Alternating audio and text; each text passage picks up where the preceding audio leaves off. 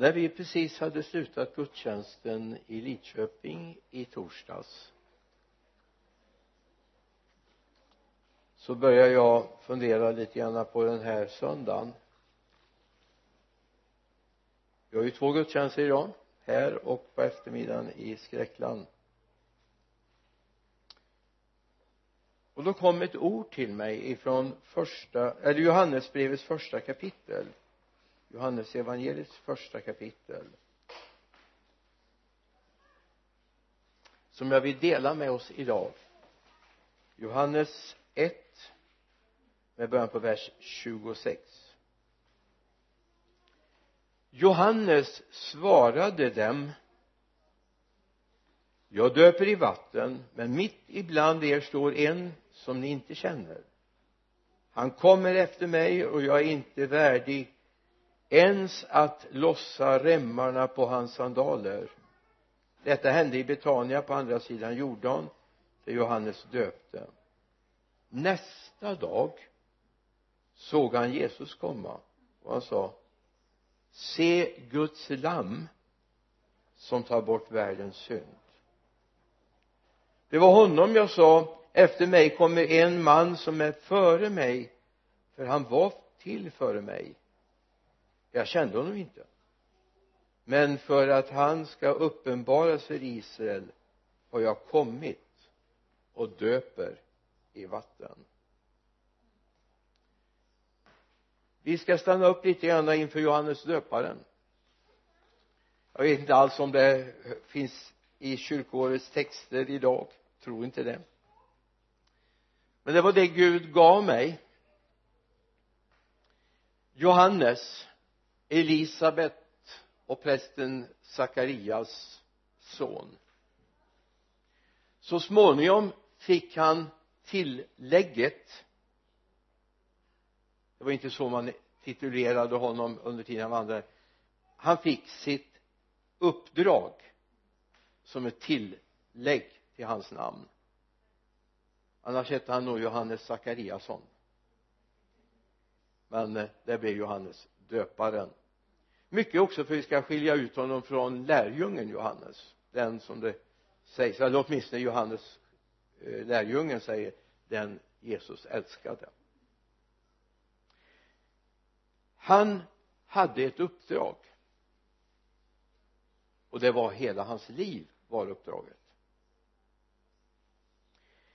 Om vi går till Markus evangeliet det första kapitlet läser vi några verser från vers 1 här börjar evangeliet om Jesus Kristus Guds son. Så står det skrivet hos profeten Jesaja.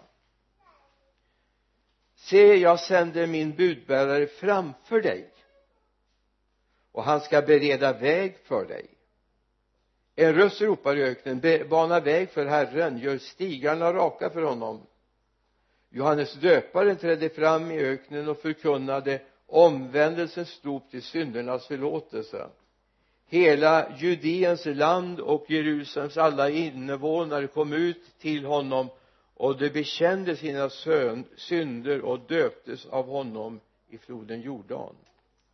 Johannes var klädd i kamelhår och hade ett läderbälte om livet. Och han levde av gräshoppor och vildhonung han förkunnade efter mig kommer den som är starkare än jag. Och jag är inte ens värd att böja mig och lossa remmarna på hans sandaler. Jag har döpt jag har döpt er med vatten men han ska döpa er i den helige ande. Man skulle kunna säga att Johannes döparen var den sista av gamla testamentets profeter men också den första av nya testamentets profeter. Han var i brytningen mellan gamla förbundet och nya förbundet. Han var av gamla förbundet för Jesus hade ännu inte uppenbarats. Men han kom för att liksom öppna porten in i det nya förbundet. Så det är en mycket märklig person. Johannes döparens mamma Maria eller Elisabet var ofruktsam. Och egentligen fick ju Sakarias uppenbarelsen på ett mycket märkligt sätt att de skulle få ett barn. Han gjorde ett tjänst i templet och han gick in på den plats i templet som man bara en gång om året fick gå in på. Det allra heligaste där uppenbarade sig Herrens ängel förmodligen Gabriel. Och talade om för Sakarias din Elisabet ska bli havande och hon ska föda en son. Det här är sex månader innan Maria får samma uppenbarelse av Gabriel. Det står i Lukas nu har vi snart passerat igenom alla evangelierna. Lukas det första kapitlet att Elisabet får besök av Maria. Vers 41 och någon vers framöver. När Elisabet hörde Marias hälsning spratt barnet till i hennes moderliv. Hon blev uppfylld av den helige ande och ropade med hög röst välsignad är du bland kvinnor och välsignad är din livsfrukt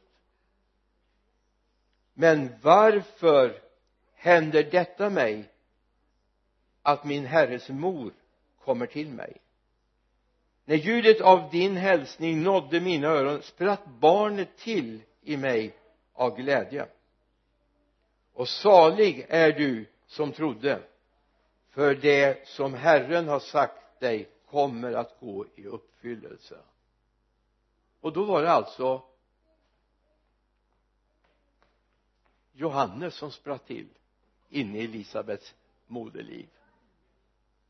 Sen finns det en del saker man skulle kunna fundera över lite grann men det ska vi ta en annan gång när vi undervisar om det här. Ni vet att helig ande ska komma över dig säger Gabriel till Maria. Var det här det hände? Var det här det hände? Johannes hade ett uppdrag. Han kom för att uppenbara honom som skulle komma. Han kom för att uppenbara honom som skulle komma. Han hade det som sin e-, enda passion. Jag är så fascinerad av de här personerna i bibeln som bara egentligen har ett enda fokus det står ingenstans att Johannes döparen hade några fritidssysselsättningar. Eller några hobbys. Han hade bara en enda passion. Det är att fullfölja mitt uppdrag. Vi skulle kunna säga det om Jesaja vi skulle kunna säga det om Jeremia vi skulle kunna säga det om Elia och Elisa. De hade bara ett enda fokus. Jesus hade bara ett enda fokus också. Just för denna stund har jag kommit när han står inför sin avrättning.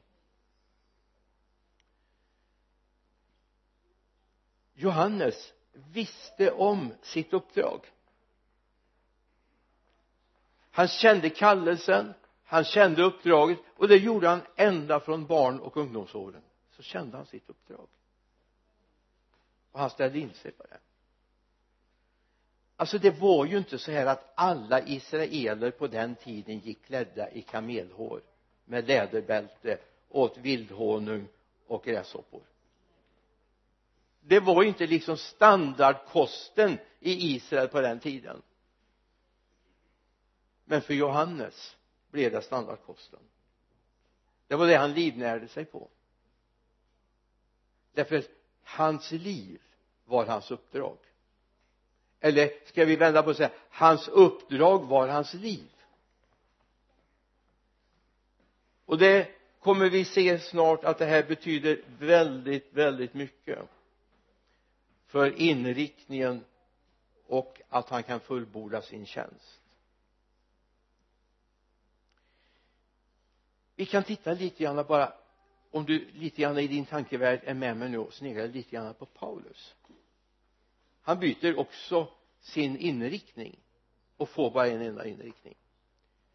Och Johannes döparen och Paulus har likheter.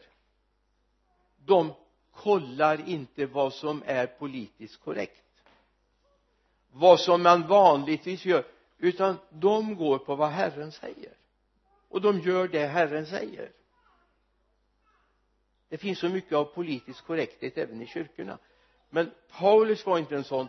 Johannes döparen var inte en sån. Elia var inte en sån. Elisa var inte en sån.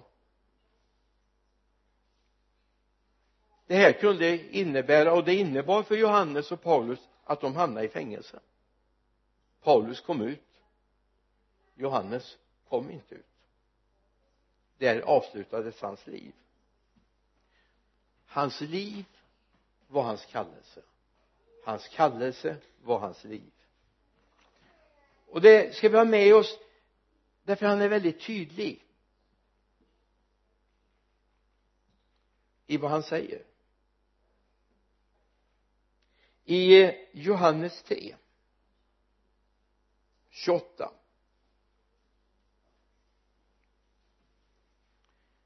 ni kan själva vittna om att jag sa jag är inte Messias. Jag är sänd, fram, sänd framför honom brudgummen är den som har bruden. Men brudgummens vän står där och lyssnar till honom och han gläder sig över brudgummens röst. Den glädjen är nu min helt och fullt. Han måste bli större och jag mindre. Johannes döparen visste var hans kallelses gräns gick. Han visste det han visste vad som var hans uppgift. Så när människorna började lämna honom och så gick de till Jesus istället så blev inte han sur. Han visste att det var hans uppgift. Han hade gjort det. Nu var han på väg att fullborda sen får han ett litet återfall när han sitter i fängelse. Men det kan vi lämna just nu. Då han blir bekymrad. Är du den som skulle komma? Eller ska vi vänta på någon annan?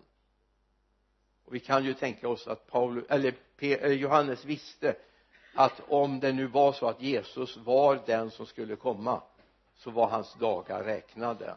Hade de nu kunnat vänta på någon annan så förmodligen hade han fått leva ett tag till. Men det är viktigt att veta var är mitt mandat? Var är mitt mandat?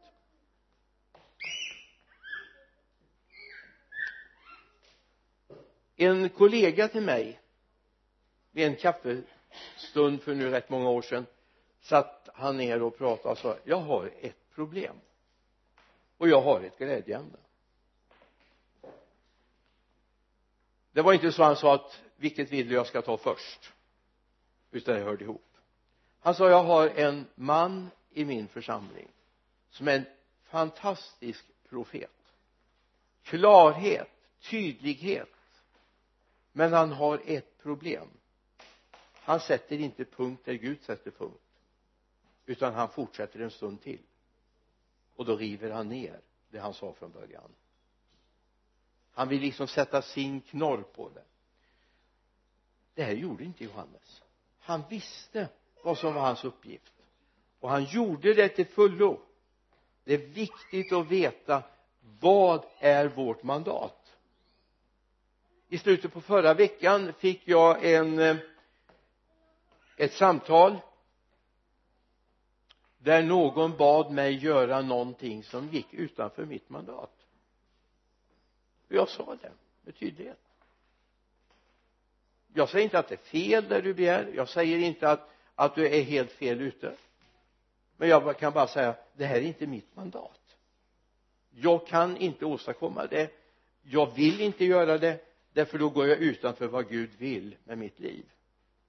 Och det är viktigt att vi ser vad är det Gud vill? Så vi inte tar på oss saker och tänker vi ska klara av det också.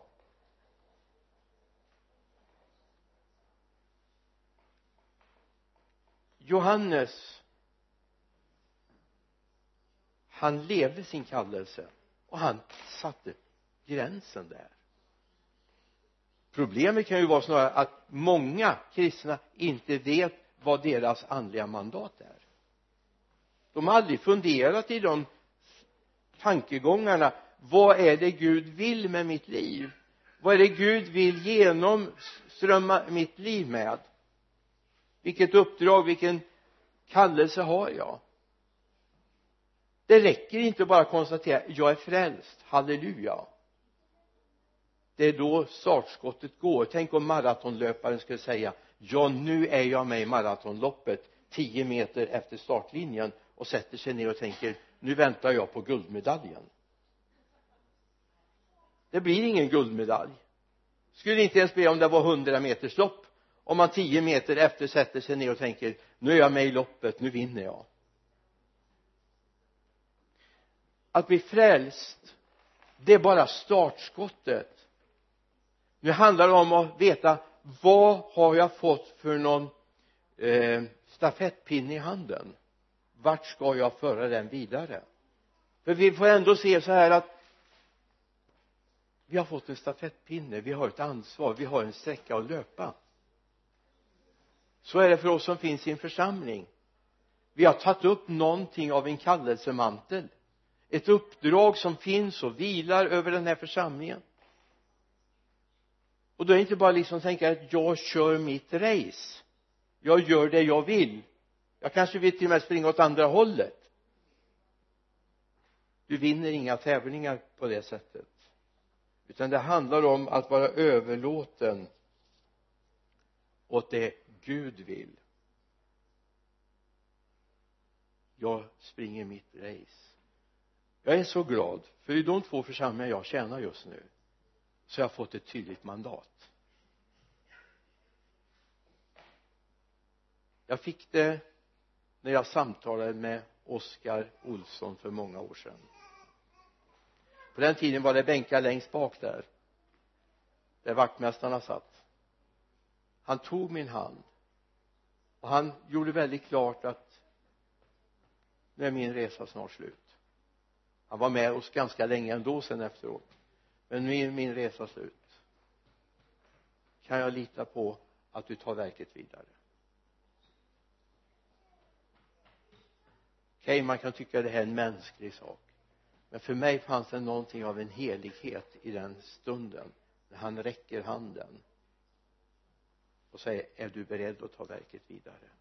Nu orkar inte jag längre. Det andra har jag från ett sjukhusrum i Lidköping där en som heter Tyra Linnerud räcker med handen och säger kan du lova att du för verket vidare? Hon liksom la hand, sin hand i min hand. Nu orkar inte jag längre. Hon levde bara någon vecka efter det. Så gick hon hem till Gud. Alltså det är viktigt att veta jag har ett mandat. Men vad har du för något mandat? Ja ditt mandat är inte att förvalta den här jorden och världen i första hand. Ditt mandat är att förvalta Guds ord och Guds kallelse. Johannes visste det. Han såg inte efter att han fick ett bra bostad god mat spaanläggning utan hans uppdrag var hans liv. Och det borde vara så för oss också. Johannes döparen ser där när vi läser i Johannes 1 och 29 se Guds lamm se Guds lamm här startar resan för Johannes och hans kallelse. Johannes visste även om han säger att jag kände honom inte så visste han vem Jesus var. Han visste det i Matteus 3 och 11 läste vi jag döper er i vatten till omvändelse men den som kommer efter mig är starkare än jag och jag är inte ens värdig att ta av honom sandalerna. Han ska döpa er i den heliga ande och eld. Han visste att han skulle bana väg för den här mannen. Han visste att han skulle peka på honom i allt det han gjorde. Det var hans uppgift att peka på den mannen se Guds lamm vi ska stanna om en liten stund om vad är det han talar om när han talar om Guds lamm vad talar han om när han talar om Guds lamm vad handlar det om? Men låt mig få säga att det är en väldig skillnad när det, vi läser här i Johannes 1 och 29 se Guds lam som tar bort världens synd. Och när Pontius Pilatus pekar på mannen iklädd manteln och kronan och säga se mannen. Det är en väldig skillnad. Ibland funderar jag på lite grann hur har vi det med källkritiken?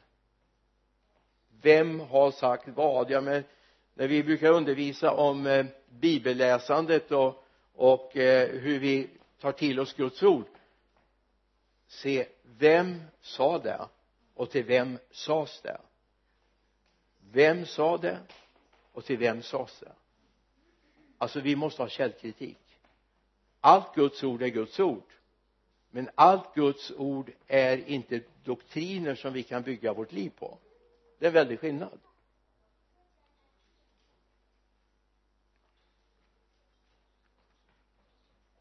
I eh, Johannes 19 så läser vi vad Pilatus säger. Pilatus gick ut igen och sa till dem se här jag har fört ut honom till er för att ni för att för, ni förstår att jag inte finner honom skyldig till något. Jesus kom då ut klädd i törnekronan och purpurmanteln och Pilatus sa till dem se människan se människan. Antropos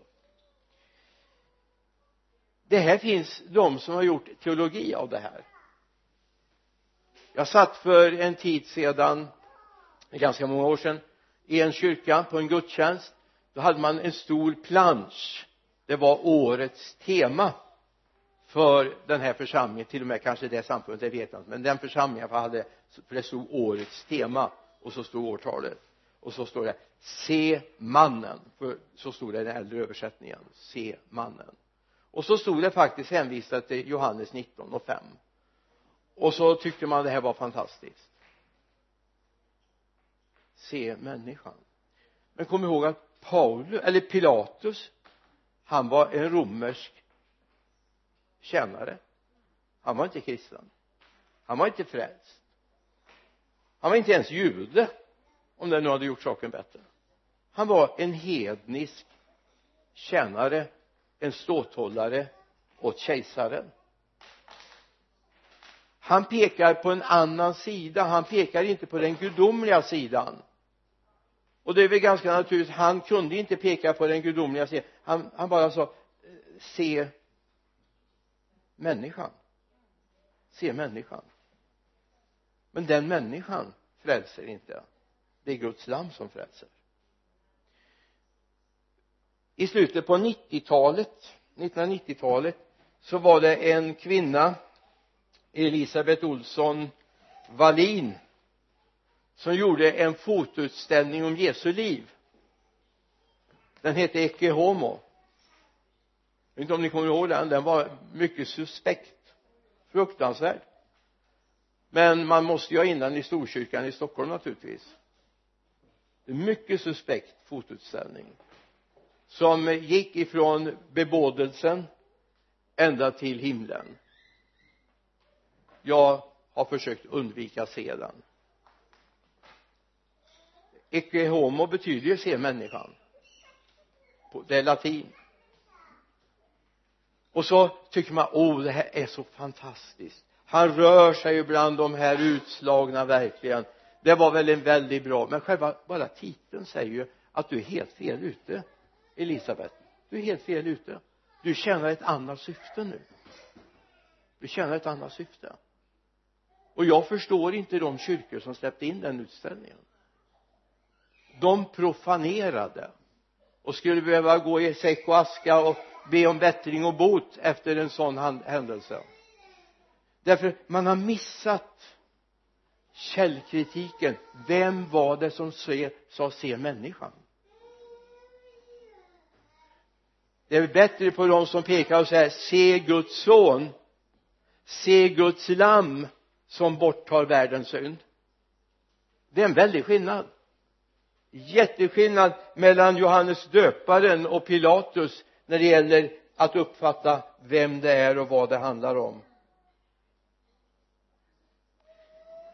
Han är Guds offerlamm han är Guds offerlamm Jesu blod skyddar oss. Jesu blod skyddar oss. Inte se människan.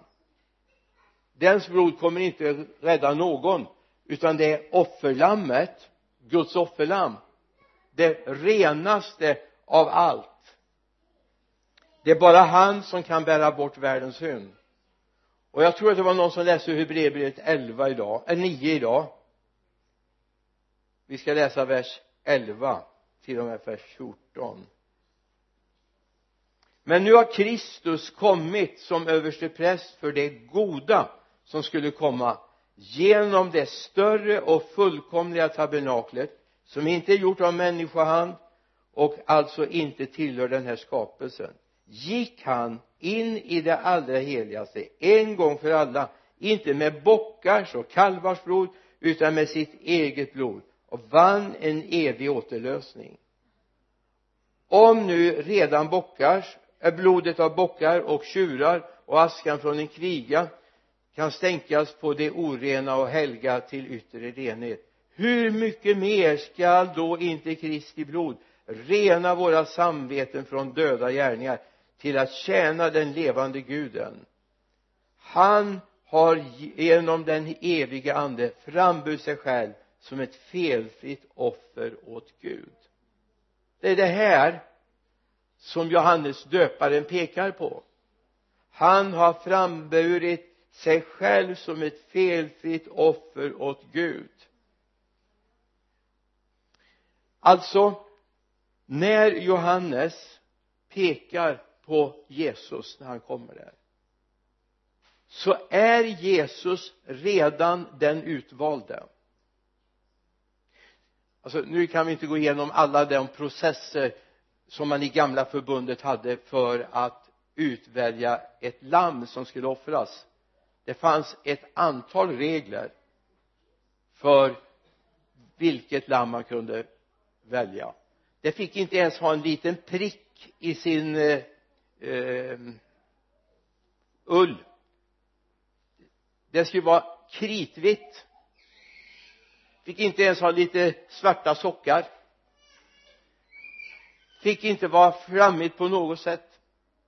Fick inte ha något lyte. Man kunde inte ta ja men det här lammet är ju ändå lite halt så det tar vi, det offrar vi. Det kommer ju ändå kunna aldrig växa upp. Det går inte. Fick inte ha något problem på något område. Det skulle vara ett fullständigt rent och friskt lamm. Det fanns ett antal regler. Jesus var den fullkomliga. Han var den fullkomliga. Han kom för att ta all vår synd på sig. Han tog, kom för att ta all synd. Hebreerbrevet 9 och 22 då står det så renas enligt lagen nästan allting med blod och att och utan att blod utgjuts ges ingen förlåtelse vi kan gå fram till vers 26 i så fall hade han varit tvungen att lida många gånger sedan världen skapades men nu har han trätt fram en gång för alla vid tidernas slut för att genom sitt offer utplåna synden. Och liksom människan måste dö en gång och sedan dömas så blev Kristus offrad en gång för att bära många synder. Och han ska träda fram en andra gång inte för att bära synd utan för att frälsa dem som väntar på honom. I andra korinterbrevet 5 och 21 säger Paulus han som inte visste av synd honom gjorde Gud till synd i vårt ställe för att vi i honom skulle bli rättfärdiga inför Gud. Han som inte visste av synd honom gjorde Gud till synd i vårt ställe för att vi i honom skulle bli rättfärdiga inför Gud. Så när Johannes döparen där inför folket pekar på Jesus så är det inte bara att han säger här kommer min efterträdare. Utan här kommer han som ska fullborda lagen. Han som inte visste av synd gjorde Gud till synd i vårt ställe. Han pekade på honom som skulle bära bort all synd. Nu var det så här att på den tiden var det mycket enklare att tala i de här termerna därför alla kunde. Lagarna, man kunde offren hur de skulle offras, hur det skulle slaktas hur blodet skulle tappas. Man kunde allt det här. Man visste hur man skulle kunna ta vara på det. Så han blev offret som bar din och min synd. Vi behöver inte sona. Vi behöver bara tacka Gud ta emot det och låta hans liv få börja verka i oss.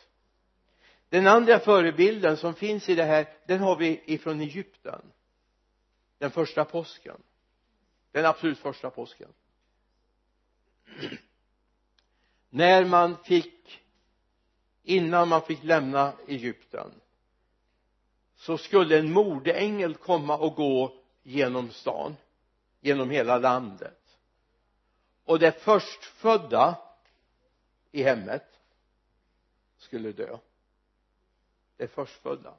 Så skulle det även vara i, i, eh, i lagårdarna i stallen skulle det hända.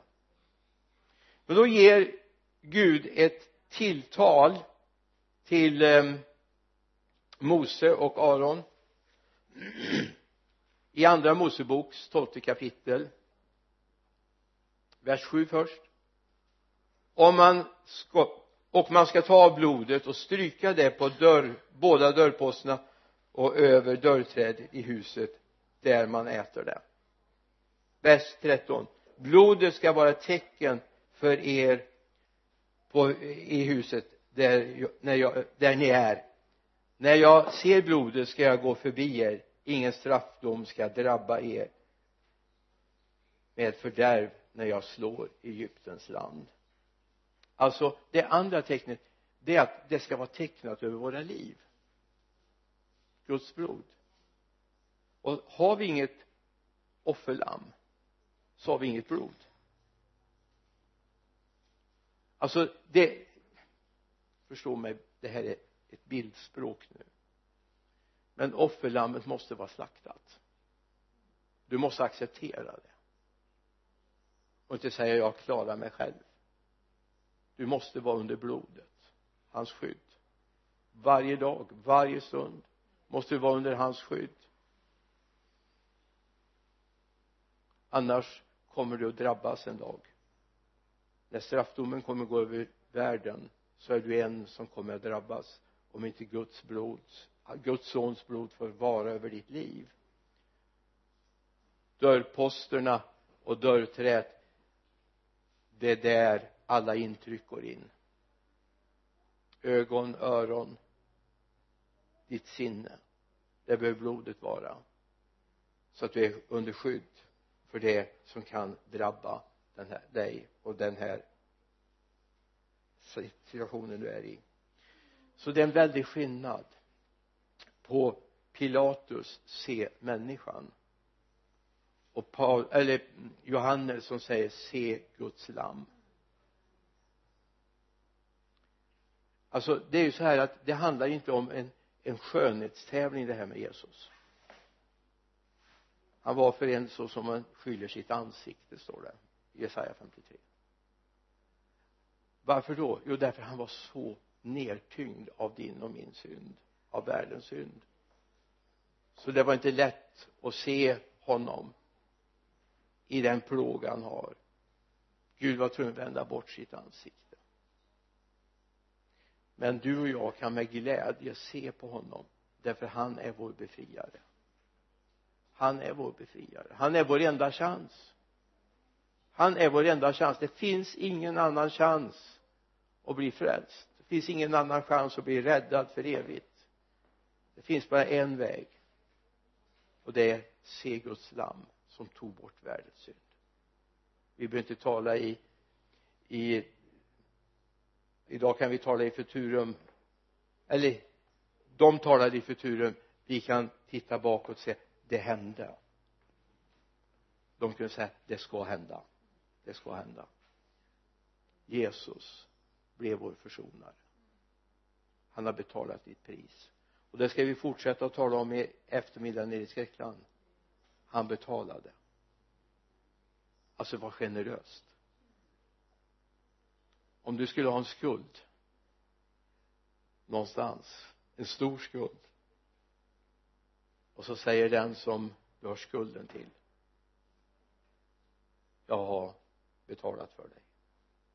Jag har betalat du är fri. Det är ett underbart frälsningsbudskap vi har att förmedla. Blodet ska vara ett tecken för er på huset där ni är. När jag ser blodet ska jag gå förbi er. Ingen straffdom ska drabba er med fördärv när jag slår Egyptens land. Låt mig få ta bara en liten bit till. Litet liten bit till. Det här är någonting som är viktigt att vi varje dag lever i den här medvetenheten. Det finns så mycket i den här världen som vill drabba oss. Sjukdom olyckor misslyckanden som kan ja men ett misslyckande kan i vissa sammanhang inte egentligen betyda så mycket. Det är bara att köra om men det kan finnas misslyckanden som kan betyda väldigt mycket. Ett misstag i trafiken till exempel kan betyda väldigt mycket. Men jag tror att vi kan leva under blodets beskydd. Misslyckande kommer vi göra missgrepp kommer vi göra. Det finns i den här världen. Men vi behöver leva under blodets beskydd och välja honom alltid i den kristnes värld finns inte tur. I den kristnes värld finns Guds omsorg. Det är en väldig skillnad. Jag vill inte leva på tur. Jag vill leva i Guds omsorg. Därför jag är under blodet. Och då beskyddar han mig. Och vi kan få våra tankar. Vi kan få skydd i Kristus Jesus. Till och med för våra tankar. Det kan komma tankar som är väldigt destruktiva. Vi kan bli väldigt nedbrutna av tankevärlden ibland. Eller hur? Du kan få ha Guds blod över ditt liv till och med skydd för dina tankar så att de ständigt är i Kristus Jesus. Se Guds lam som bär bort världens synd. Och nu kan vi säga se Guds lam som bar bort världens synd han gjorde det i sin egen kropp. Han gjorde det i sin egen kropp. Han tog straffet. Så när Jesus stod på korset så dog din synd också. Acceptera det, ta emot det. Herre jag ber att det här ska få landa i våra hjärtan. Herre jag ber att du ska låta oss få se herre din härlighets ljus bara få bryta fram och bryta in i våra liv. Jag ber om detta i Jesu namn. Amen. Amen. Amen